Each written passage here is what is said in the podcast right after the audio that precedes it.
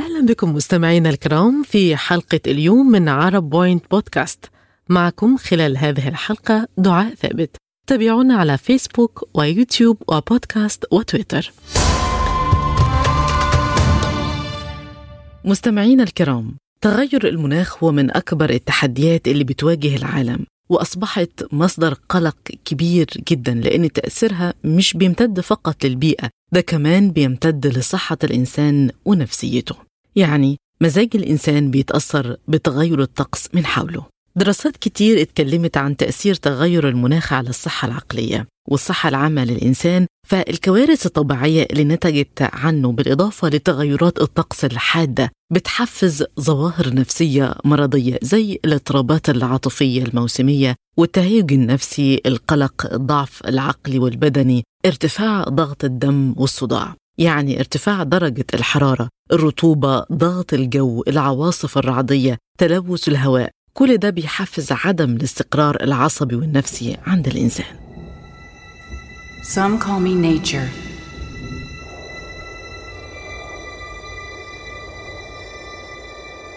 Others call me Mother Nature. I've been here for over four and a half billion years. 22,500 times longer than you. I don't really need people, but people need me. Yes, your future depends on me. When I thrive, you thrive. When I falter, you falter. Or worse.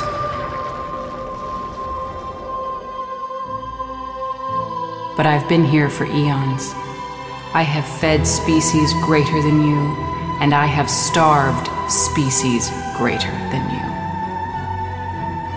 My oceans, my soil, my flowing streams, my forests,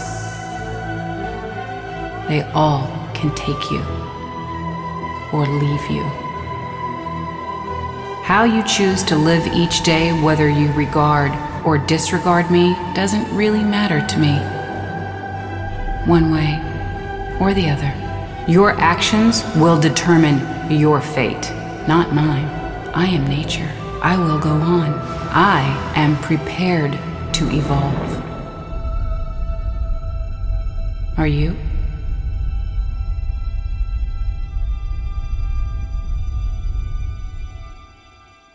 في سنة 2018 كشفت دراسة إنه ارتفاع الحرارة بدرجة واحدة مئوية بس في الولايات المتحدة والمكسيك أدى لزيادة حالات الانتحار في البلدين بنسبة 1% أيضا. وكمان كان في تقارير اتكلمت عن تزايد معدلات الجريمة. المعروف أن الارتفاع الكبير في درجات الحرارة بيأثر بشكل مباشر على وظائف الدماغ والناس اللي بيعيشوا في بيوت غير مكيفة بيتحول النوم بالنسبة ليهم في فصل الصيف لعذاب وعدم أخذ قسط كافي من الراحة يعني عرضة أكبر للأمراض والإضطرابات.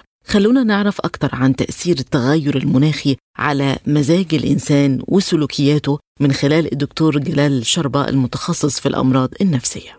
تؤدي التغيرات المناخية الاستثنائية أو الغير طبيعية حاليا أو المتطرفة أحيانا إلى تأثير سلبي على السلوك الإنساني بشكل عام. إذا نجد أن مثلا تكثر حوادث السيارات أثناء ارتفاع درجات الحرارة الشديد وتقل إنتاجية الناس.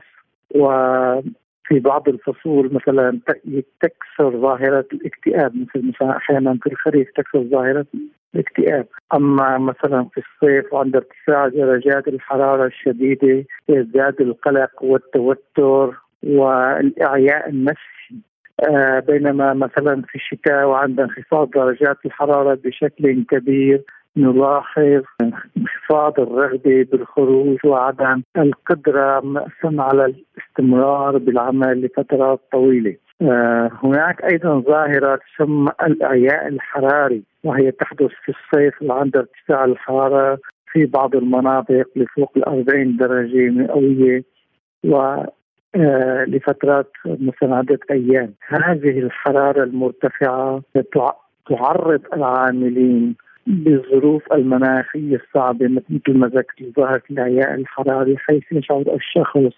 بالتعب وعدم التركيز وعدم القدرة على النوم وفقدان الرغبة بالطعام وشدة التوتر. والعصبية وأحيانا تترافق مع ارتفاع الضغط أو آلام جسدية عامة وتشنج معدي وأمعاء وصداع.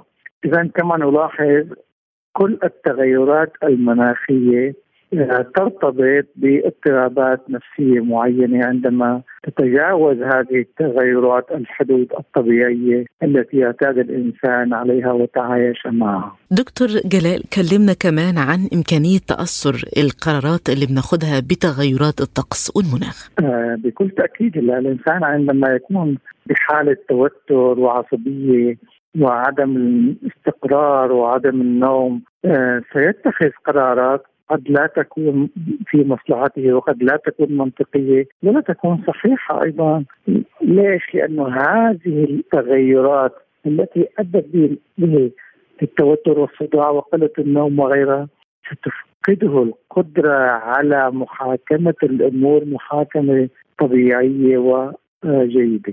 لذلك بنشوف مثل ما ذكرت إنه تكثر حوادث السير، تكثر حوادث العمل، تكثر الخلافات العائلية، بتكثر الشكاوى الجسدية أيضا. آه، تنقص تنقص القدرة على الإنتاجية والعمل. المواطن العادي أصبح بيعاني من المرض النفسي البيئي. كلنا بنتابع أخبار التغيرات المناخية حول العالم من خلال الإنترنت والقنوات الفضائية. يعني عندنا سيل من المعلومات من كل الاتجاهات والوسائل المختلفة. طبعا كل ده خلق مزيج من المشاعر المربكة زي الاكتئاب اليأس الحزن وكمان الشعور بالغضب. الإنسان العادي إزاي بيشعر بتغير المناخ من خلال حياته اليومية؟ طبعا تغير المناخ بيشمل ظواهر متطرفة لكن إيه التغيرات المناخية اللي بتقابل المواطن في حياته يوميا؟ خلونا نسمع لتوضيح من دكتور سيد صبري استشاري التغيرات المناخية والتنمية المستدامة. الحقيقة طبعا التغيرات المناخية آه، هي ببساطة تعرفها هي آه، لخبطة في آه، الظروف المناخية اللي الإنسان العادي كان معتاد عليه بمعنى إن كانت في الفترات فترة زمان كان يعني عندنا فصول أربعة عندنا بتيجي بعض الظواهر الطقس المتغيرة زي ارتفاع في درجات الحرارة أو عواصف رملية أو عواصف ترابية زي مثلا رياح الخمسين وكده. بس دي كانت بتيجي على فترات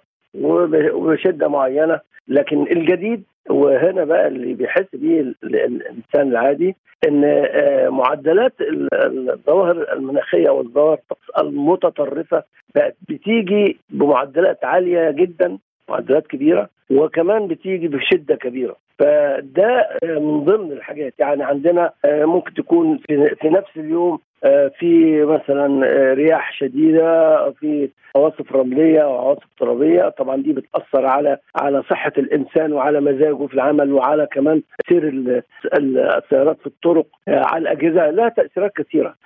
بعد فترة تلاقي هذه هذه العاصفة اتقلبت بعاصفة ومعها أمطار وأمطار غزيرة. ثم تتوقف وممكن في آخر النهار ممكن نلاقي درجة الحراره عليت والحاجات دي توقفت. التقلبات الجوية المتطرفة دي طبعا زادت بسبب التغيرات المناخية. كمان لو في ارتفاع أكثر من المعدل العادي في درجات الحراره ممكن بيتأثر على المواطن العادي إن هو يعني ما تدوش راحة في العمل وكمان ممكن يصاب بضربة شمس لو مشي فترة كبيرة في يعني بدون حماية. آه، فده كله له تأثير على مزاج مزاج العامل في المصنع مزاج الموظف في في في, في وكمان ده يعني بيؤدي إلى زيادة شديدة في استخدام اجهزه تكييف ومش كل الأماكن يكون متاح فيها اجهزه تكييف لأنه ده بيبقى حمل على شبكة الكهرباء. فهنلاقي إن التغيرات المناخية تأثيرها المباشر واضح على الفرد العادي. ليس فقط يعني هو على الاقتصاد بصفة عامة لكن هو على الفرد ومجموع هذه الآثار على الأفراد بيدي التأثير العام بقى على سواء على في مجال الزراعة أو مجال السياحه مجال الصحة. كل التأثيرات دي بيبقى فيه تأثيرات يعني غير مناسبة تماما على الأفراد وده اللي خلى حتى الفلاح في بيزرع. هو ما يلوش دعوة بالتعريف بكلمة تغيرات مناخية لكن هو عارف إن حصل حاجة غير اعتيادية الفترة الأخيرة. خلته يعني الزرع اللي بيزرعه أحيانا بتيجي موجه حاره بتاع تقوم تدمر له هذا الزرع. بدأ يحس إنه لو زرع في وقت معين الزرع ممكن توقيت الزراعة ديت ما تكونش مناسبة عما كان معتاد عليه قبل كده. كل ده عارف ولا في الدنيا اتغيرت عن قبل كده.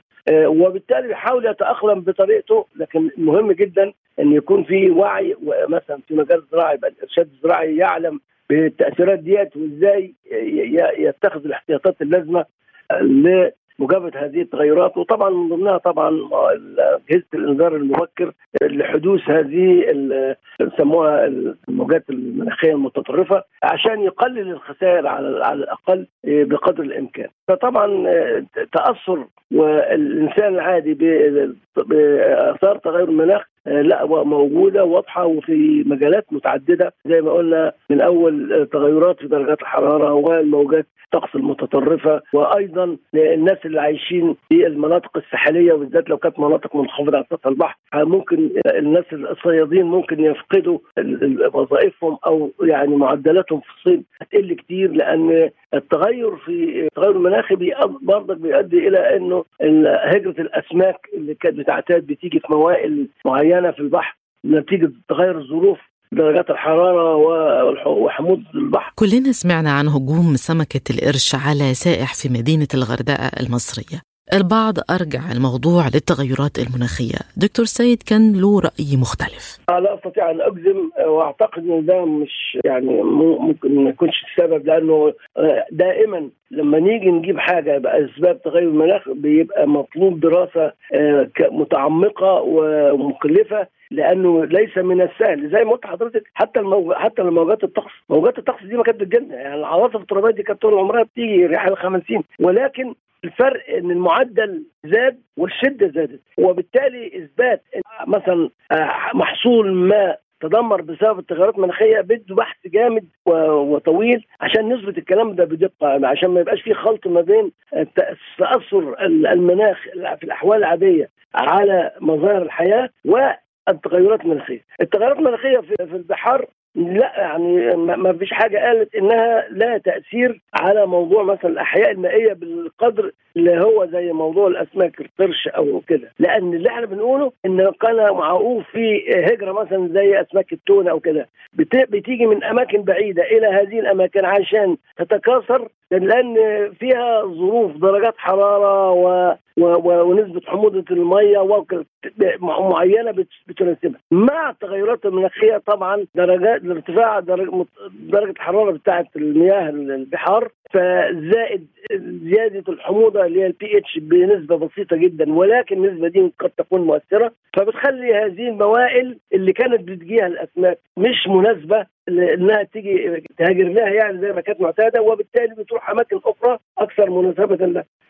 ومن هنا بقى الناس اللي كانوا صيادين اللي في المنطقة اللي كانوا عايشين على صيد الاسماك في, في هذه الفترة مش هيلاقوا حاجة يصطادوها أو حي أو المحصول اللي هيصطادوه قليل وبالتالي هنا بيبقى له تأثير على الحالة الاقتصادية بتاعه الناس اللي عايشين هنا وده يدفعهم إلى أنهم يغيروا وظائفهم أو يدوروا على أماكن ثانية وهكذا يعني لها تأثيرات اقتصادية غير غير جيدة. تغيرات مناخية متطرفة بتواجه العالم، أكيد لازم يكون عندنا وعي بتداعياتها على حياتنا. طبعا هو لما يكون في محاولات لرفع الوعي لدى المواطنين وهم يكونوا مش حاسين بالآثار اللي بنتكلم عنها هيبقى استجابتهم قليلة جدا جدا. لكن لما يكون هو الحاجات اللي حاسسها وشعر بيها من تغيرات المناخ وتاثيراتها عليه الظاهره ثم يتقال له بقى الكلام ده ويتقال له الحل إيه؟ من تغيير سلوكه الاستهلاكي وتغيير سلوكه المعيشي والحاجات دي كلها هتلاقي الاستجابة بتاعته أكثر بكتير كمان لا يمكن قضية تغير المناخ تتحل إلا فعلا بأن يكون الوعي لدى نسبة كبيرة جدا من المواطنين على مستوى العالم بهذه القضية عشان هم دول اللي هيساهموا في التنفيذ. لأن هم دول أصلا اللي بيشتغلوا في المصانع واللي بيشتغلوا في الزراعة واللي بيشتغلوا في كموظفين. فإذا كان دول أصلا مش مقتنعين فهتبقى مشكلة كبيرة جدا لأن هم دول اللي بيقوموا بالتنفيذ لإجراءات مكافحة تغير المناخ. فالوعي ده قضية مهمة جدا جدا جدا. وكل ما كان الوعي في مكان ما أو في دولة ما عالي هنلاقي الاستجابة عالية جدا والإجراءات فعالة جدا بأقل التكلف والعكس صحيح. نتيجة المتغيرات الخاصة بالمناخ أصبح في فرع جديد ومستجد من فروع علم النفس هو علم النفس المناخي وبيهدف لفهم العمليات النفسية اللي بتحصل للإنسان نتيجة تغير المناخ واستجابته للتغيير ده. المعروف إن الحالة النفسية للإنسان بتتفاعل مع الفصول الأربعة وبعضها بيرتبط بأمراض نفسية زي اكتئاب الشتاء اكتئاب الخريف. الإنسان قدر يتكيف مع الموضوع ده لكن التغيرات المفاجئة والسريعة للمناخ والتغيرات المناخية الضارة بتأثر بشكل سيء على الحالة النفسية للإنسان بسبب التغيرات المناخية دي.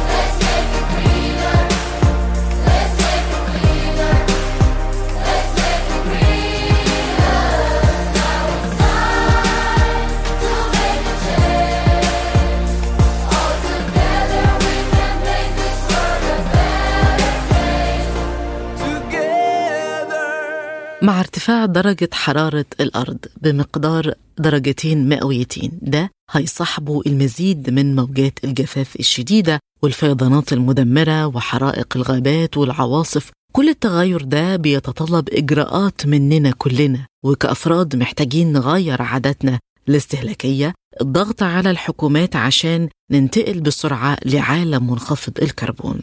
خلصت حلقتنا من عرب بوينت بودكاست. بشكر ضيوفي لحلقة اليوم الدكتور سيد صبري استشاري التغيرات المناخية والتنمية المستدامة والدكتور جلال شربة المتخصص في الأمراض النفسية. والشكر موصول لكم مستمعينا الكرام. كنت معاكم خلال حلقة اليوم أنا دعاء ثابت. تابعونا على بودكاست وتويتر ويوتيوب وفيسبوك.